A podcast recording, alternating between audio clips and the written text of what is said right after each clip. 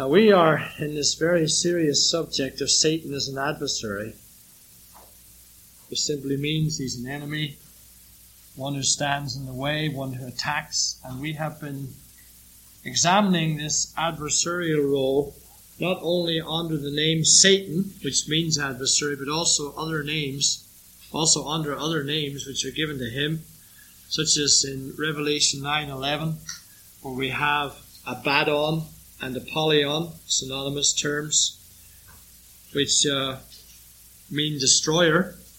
So that's adversarial enough, one who wishes to destroy. We have examined uh, him under the name Beelzebub or Beelzebul, uh, as in Matthew 12 24. And that too speaks of someone who's uh, like a beetle, uh, it's an indication, a uh, picture of beetles swarming uh, over a dunghill, and uh, it's got the same uh, meaning as his being king over such creatures as these beetles. So it's a picture of his ad, of his adversarial role of Satan being an adversary, and then we ended by looking at the term wicked one in Matthew thirteen nineteen and 38, which has in it the connotation of malicious. Uh, Satan is malicious. He intends damage. When he entered Eden, he intended damage. That's obvious. Intended to take uh, Adam and Eve away from fellowship with their Maker, with their Creator. And he's still at the same business. He's as malicious as ever. And uh, then we examined him under the name murderer, and that's certainly as an adversary. In other words, uh, he is one who is an adversary even unto death. He desires death. He uh, brought it upon Adam and Eve as they surrendered to his uh, strategy, and he still seeks to destroy to the death. And uh, that's really part of the history of the martyrs. Uh, he didn't want them in history. And God, in His plan, uh, had these martyrs killed for the faith as a testimony to the world. But he's still in the same business. Now we have other creatures, this is where we were last Sabbath evening. Not only do we have what I've already mentioned uh, the term Satan, Abaddon or Apollyon, Beelzebub or Beelzebul, the wicked one, the murderer.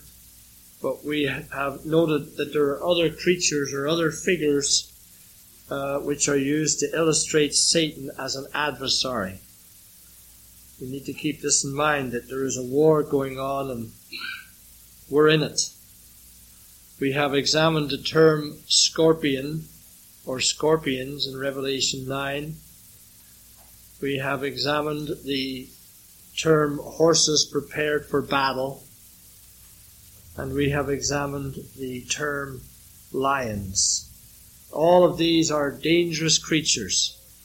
Scorpion, horses prepared for battle. It has to be a had to be a fearful sight to see that. And lions. Now, this evening we come to a term that uh, has been somewhat abused, but is used by our fathers to describe Satan as an adversary. And it's in Revelation chapter 12.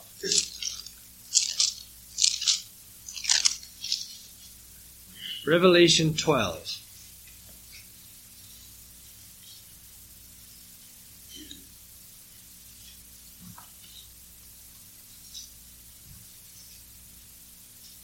Verse 3. Now remember, John's being given this vision to picture to him the spiritual battle that's going on. He himself was very much involved in it because he was on the Isle of Patmos because of his testimony to the faith and to the Lord and for the name of Jesus. And so he says there appeared another wonder in heaven and behold, a great red dragon. The word is dragon. This is what he sees having seven heads and ten horns and seven crowns upon his heads. And then in verse 7 And there was war in heaven. Michael and his angels fought against the dragon. And the dragon fought and his angels. And then in verse 9 we have the dragon identified. And the great dragon was cast out. Who is the great dragon? The great dragon is that old serpent. That's how the uh, Satan first appeared to our first parents, speaking out of a serpent, called the devil. Looked at that title, and Satan, which we're now looking at as adversary, which deceiveth the whole world, and we come into that shortly about his deception, his method in that. He was cast out into the earth, and his angels were cast out with him. Now, this is definitely the picture of an adversary. The dragon is the picture of an adversary. It's a Hebrew word, it's tannin. It means a type of wild beast which may be upon land or sea. Type of wild beast which may be upon land or sea. Some have thought it refers to something like a jackal, very fierce, ferocious, ugly animal. The serpent, of course, we've already had. Uh, some think it's a reference to some type of reptile. Uh, so the, the word dragon is a word that may indicate any of these. Because in reality, there's no such thing as the mythical dragon. That's an invention of, of men. And of course, the Chinese in particular put a great emphasis upon the dragon the year of the dragon. And when they have their parades, they got these big long things in the parade that they call dragons. But that's all the invention of men. Uh, the word in Scripture actually has this general meaning of something that's a wild beast that may be upon the land, that may be upon the sea. Um, it's uh, something like mentioned in Genesis 1:21. Here's a use of the word here. Genesis 1:21.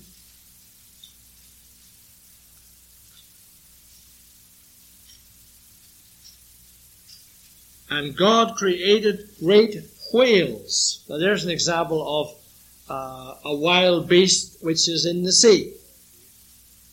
A whale is a wild beast. You know, man has succeeded in, in uh, taming some of them, but sometimes even there they let loose, don't they? We've had some very serious accidents with with whales, haven't we? So that that might represent what we're talking about. We're speaking about dragon. It's not necessarily the whale, but maybe something like the whale in the sea. It's wild, it's powerful, it's deadly, even though it may appear to keep to itself. Uh, yet uh, those that have uh, gone after whales find many times when they get one on the line, that's another matter. This isn't something you want to be in close contact with. That's for sure. You don't want to be looking down his throat. Or in um, Deuteronomy 32 33. This is also a picture of what may refer to the dragon. So, what is God wanting us to have here? Well, He's wanting us to have a picture of the power of the devil as an adversary. That's what He wants us to have. This isn't some small flea-like creature, some little thing you can put your foot on like a fly. This is a big, wild, deadly, powerful creature, this, this so-called dragon. Deuteronomy 32, 33.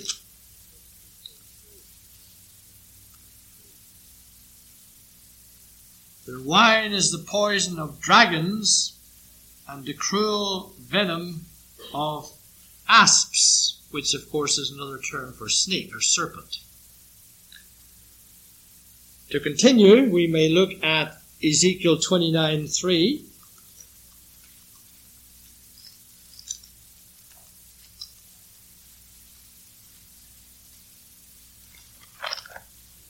Ezekiel 29 3.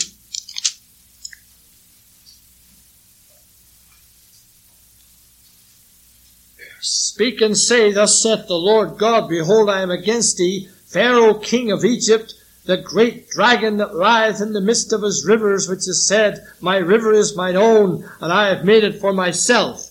Here, uh, Pharaoh is likened to that dragon. The dragon would represent Pharaoh. If You know the history of Pharaoh in relationship to the Israelites and to the Jews. He was definitely an adversary.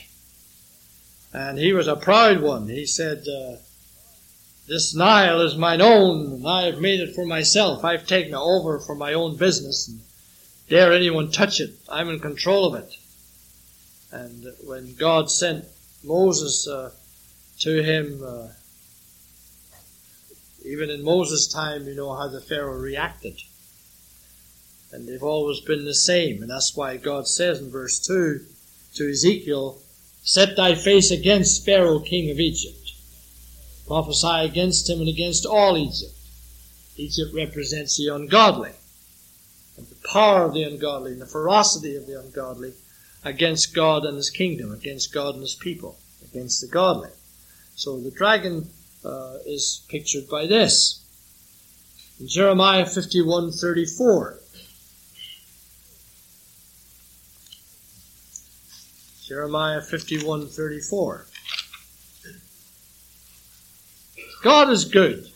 I've often mentioned how the Lord seeks to make his message plain through everyday things and through history and through creatures and through plants and through birds and I mean, look at the Bible. It's just full of all of these pictures. So we'll be aware of what we're up against when we're talking about uh, the devil and Satan. Jeremiah 51:34. Nebuchadnezzar, the king of Babylon, hath devoured me. He hath crushed me. He hath made me an empty vessel. He has swallowed me up like a dragon. He filled his belly with my delicates. He cast me out. That's Babylon. So Nebuchadnezzar is likened to a dragon, just like Pharaoh was. These were dragon-like men. These men were like wild beasts, powerful, deadly, and definitely adversaries. And we've had many of them in history. I'm sure Adolf Hitler would be a good representation of one. I'm sure Stalin would be a good representation of one. Sad to say, many times the world is deceived by its dragons and lets the dragon lead them along till finally they end up with what we had in World War II or whatever. Uh, the, the guy that's back there in Babylon now is a good example of a dragon. in Iraq. And then in Revelation 12, 17,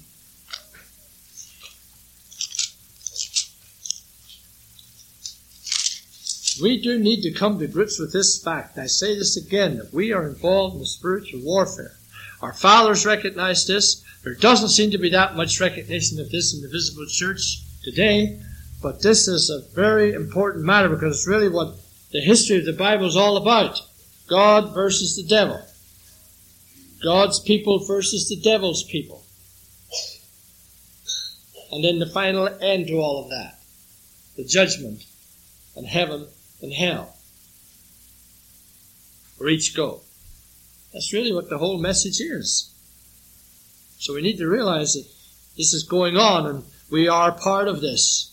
So in 1217, and the dragon was wroth with the woman.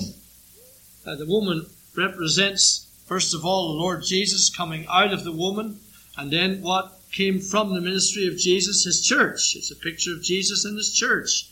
The devil was, the dragon was wroth with the woman and went to make war with the remnant of her seed. And how, what are they like? Which keep the commandments of God and have the testimony of Jesus Christ. Now, that hasn't changed any. As John was part of that in the first century, those of us who have been born again who are here tonight are part of that in the 20th century and what will soon be the 21st. That's it. Nothing's changed. God hasn't changed. Devil hasn't changed. The war hasn't changed. That's amazing, isn't it? I don't know why we keep thinking things change. Things haven't changed. We are as much a part of history as anyone else has ever been in their time. God has just put us into His plan and our part in it, to use us according to His purpose in it. He's been doing that since time began, and He's going to do it till time ends. That's how we are. We're stuck with it. We're here. Either to His glory, to the praise of His glorious grace, or, or to the praise of His glorious justice. Remember that. I say or loudly because, again, I mentioned this morning, the tilt always seems to be upon the first, towards the first. Whereas we must keep that, you know, that boat, try to keep it even. And that's very difficult many times, especially if you're on a small one. Very difficult. You ever tried to stand up in a rowboat? How many of you ever tried to stand up in a rowboat? Small boat. Fun, isn't it? Well, that's how it is with our study of the Word. We have to try to do that. Because cults start by tilting. Can't afford that. So, this term dragon then is just as vivid a term as scorpion, that many of us are more aware of, as horses prepared for battle, which we're not really aware of in our time, but would be similar to the, the tanks of our time in war, similar to lions looking for prey, as not only just Uh, described in Revelation, but also by Peter in 1 Peter 5 8, and now the dragon. Now we come to the one with which we began.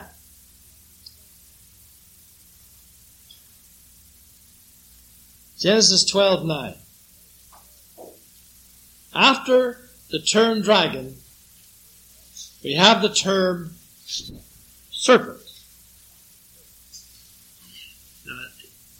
He's not an old serpent in the sense that it's an old serpent. It simply means he's been around a long time. He's been around since he was created, actually. He fell, somewhere along the line he fell. Fell away from God, became his enemy. And then he was in Eden, and that's a long time ago. Now we must examine this term serpent because it's one of the creatures that is used which represents Satan. In fact, it's the creature he worked through and in.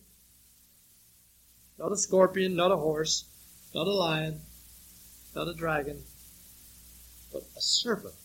This we know about. And again, I remind you, this we must believe to show ourselves to be a believer. We must believe in an actual serpent. We must believe in an actual snake. We must not seek to have it merely as an allegory or an illustration. It's very important.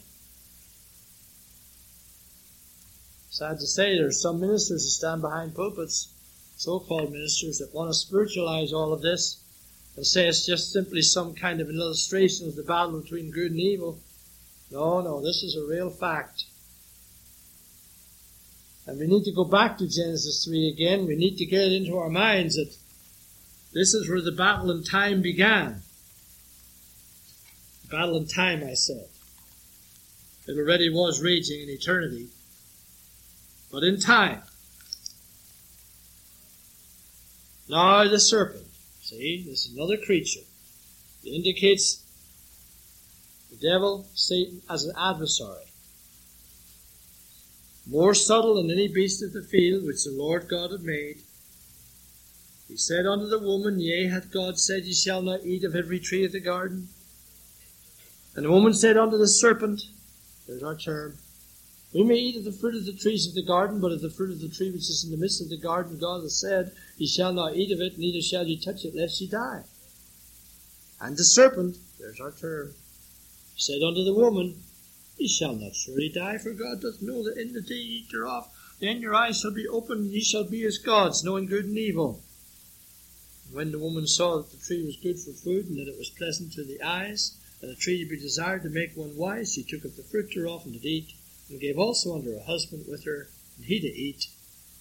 And then we have the resultant, the result which follows. And uh, we looked at uh, part of that this morning. And you notice, for example, in verse um, 13, the Lord God said unto the woman, What is this thou hast done? And the woman said, The serpent beguiled me. There's our term again. I did eat. And then 14, the Lord God said unto the serpent, Because thou hast done this.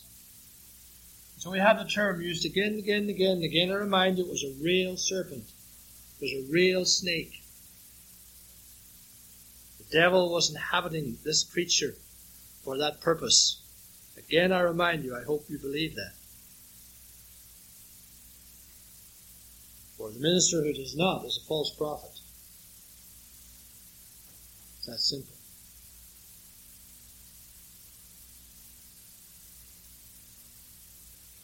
Now, it's interesting that uh, in 2 Corinthians 11.3 we have a little summary of this. 2 Corinthians 11.3 It's interesting how God many times summarizes a, a history in, in one little statement.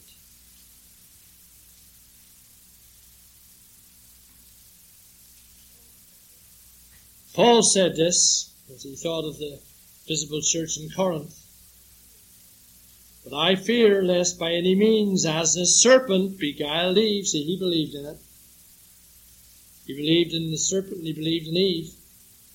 Through his subtlety, so your mind should be corrupted from the simplicity that is in Christ. For if he that cometh preaches another Jesus, whom we've not preached, or if ye receive another spirit, which ye have not received, or another gospel which ye have not accepted, ye might well bear with him.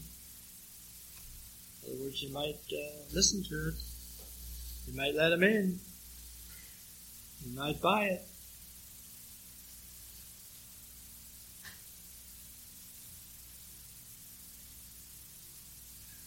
In the East, historically, and to this day, a serpent is an emblem of evil disobedience, and rebellion. That's how it's been, that's how it is. There are serpents that are poisonous. If you've ever studied snakes, you'll know that. And there are a number of references to this, and this is all part of the devil's being an adversary. Psalm 140, verse 3 Psalm 140, verse 3.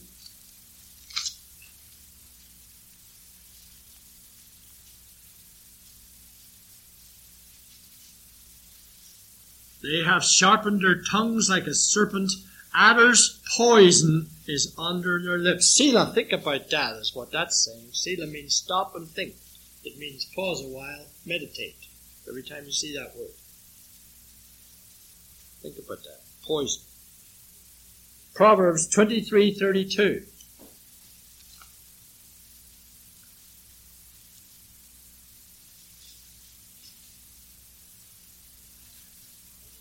The last it biteth like a serpent and stingeth like an adder. Job 20 verse 14. Job 20 verse 14.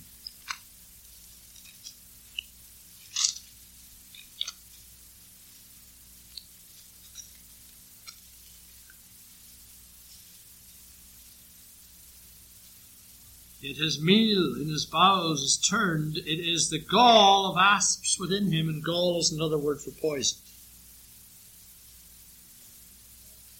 Ecclesiastes 10, 8, and 11.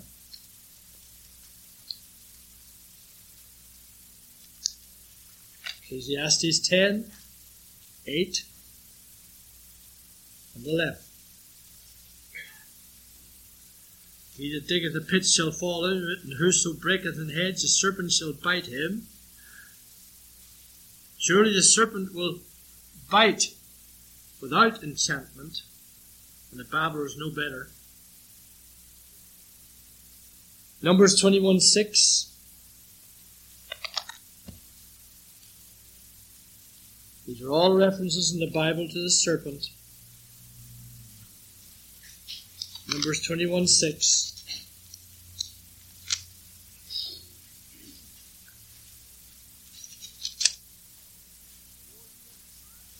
And the Lord sent fiery serpents among the people. And they bit the people, and much people of Israel died, died of the poison put into their bodies by the serpents. And we could go on multiplying examples of this. Serpent is poisonous. Satan, as an adversary, seeks to poison.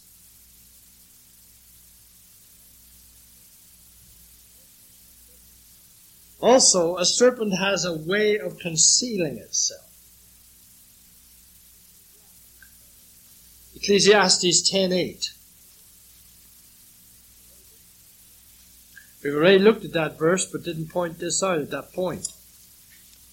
But it does indicate the serpent's concealing itself.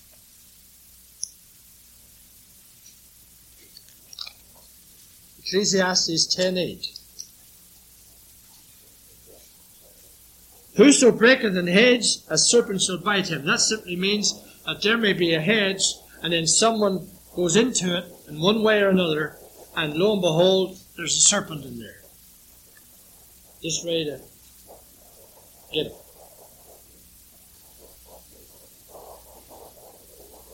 Amos 5:19 speaks of the same thing.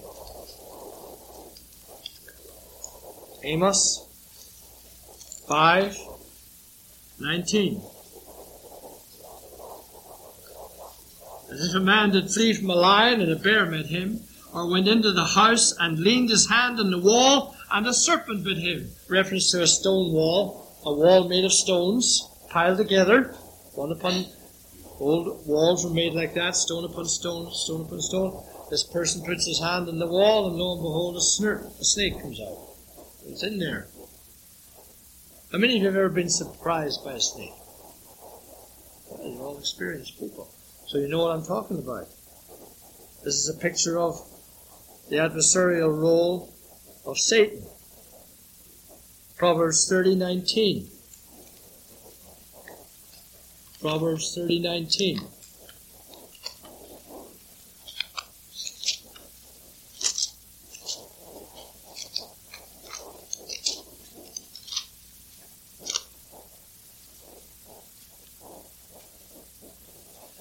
The writer Solomon says there be three things which are too wonderful for me, yea, four which I know not, verse 18. The way of an eagle in the air, the way of a serpent upon a rock. Serpent concealed in a rock formation, and how it can suddenly appear or disappear. And then we have cunning.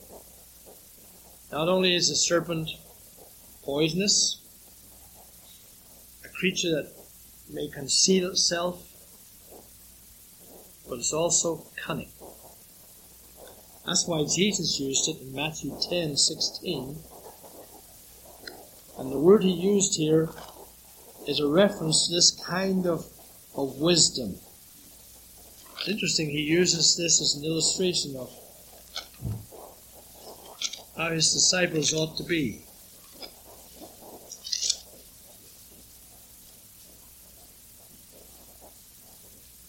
Behold, I send you forth as sheep in the midst of wolves. Be therefore wise as serpents and harmless as doves.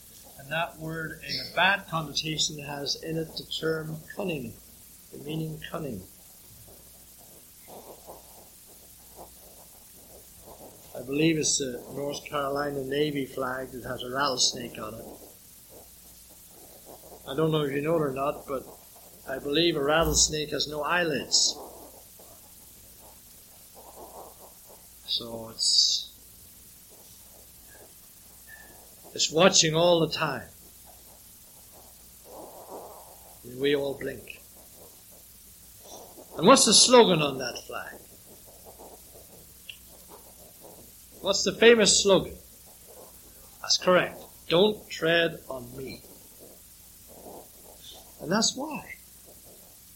Because that snake represents what will happen you tread on. So this is a very graphic term we have in Revelation 12:9, just as graphic as scorpion, horses prepared for battle, lions, dragon. Now we come to serpent. The devil is like a serpent. As an adversary, he desires to poison. Doesn't really matter how he does it. Since the late 19th century, 1880s, before that, 1881 in particular, he sought to poison this. Used two men primarily to do that. Two men, one called Westcott, the other called Hort. who sat on a committee to revise this. They dominated that committee. Committee followed their suggestions, and so we ended up with what is called a revised version. What a audacity going to revise what God has preserved from eternity. His word is forever settled in heaven. These two are going to revise it. They have the results of that in what we call the NIV today. It's an example of a result of that, plus many other perversions. Poison. Basic serpent knew where to go. Get down to the root. Get down to the fountain. Poison the fountain, you poison all. That's why we need to pray as I do all the time. Pray together. I hope you pray with me. Hope you don't sleep when I'm praying. I pray for the seminaries. So it has to begin.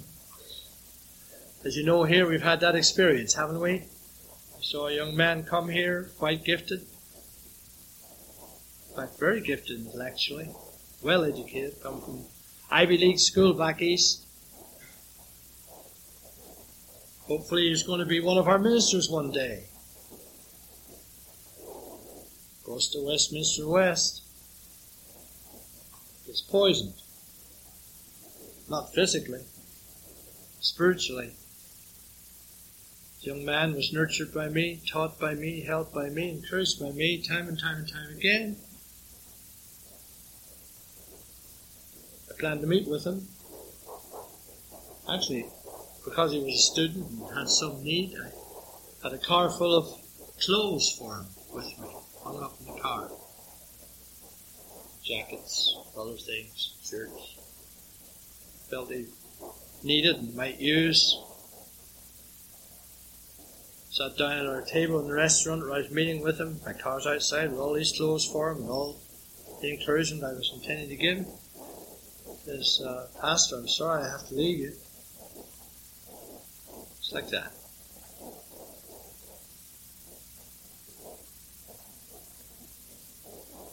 Talk about getting the wind taken out of your sails. So really, I'm shocked. What's the problem? Just can't go along with you in the text.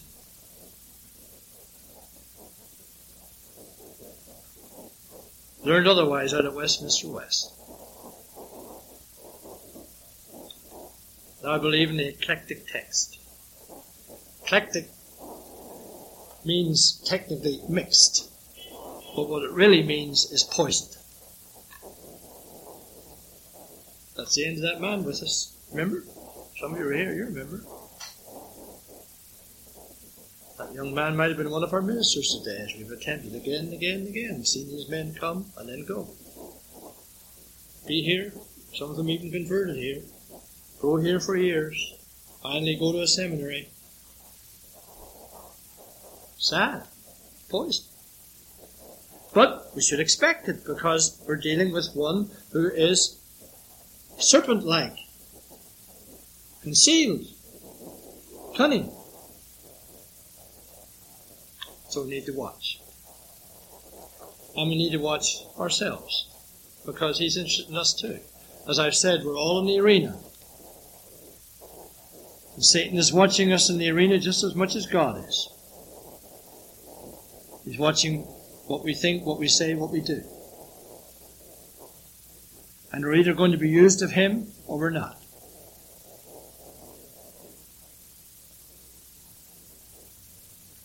Shall we pray? Lord, we pray that the word may again have instructed us.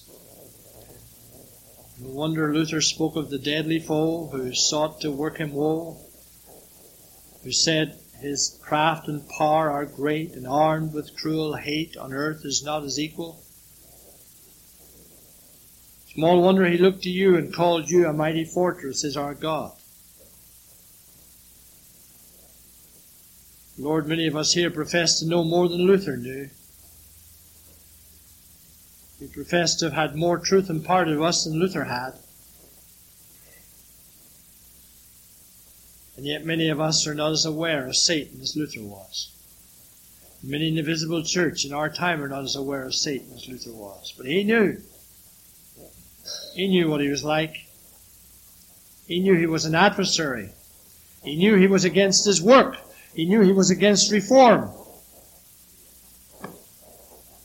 He knew he was against the introduction of the scriptures into the language of the German people that they might understand it for themselves, escape from the spiritual darkness of Rome. He knew that much. He knew about the dragon, he knew about the serpent. So, Lord, we pray that we might know too. We pray that you would protect us from him, that you would work in us to that end, that we might protect ourselves from him. May your Holy Spirit work in us as he worked in the apostles of old. May he give us direction and understanding through the Word so that we might continue to resist the devil we have your promise that when we do, he will flee from us. What a wonderful promise of victory. So we thank you again for this study of the Word. In Jesus' name, 好的。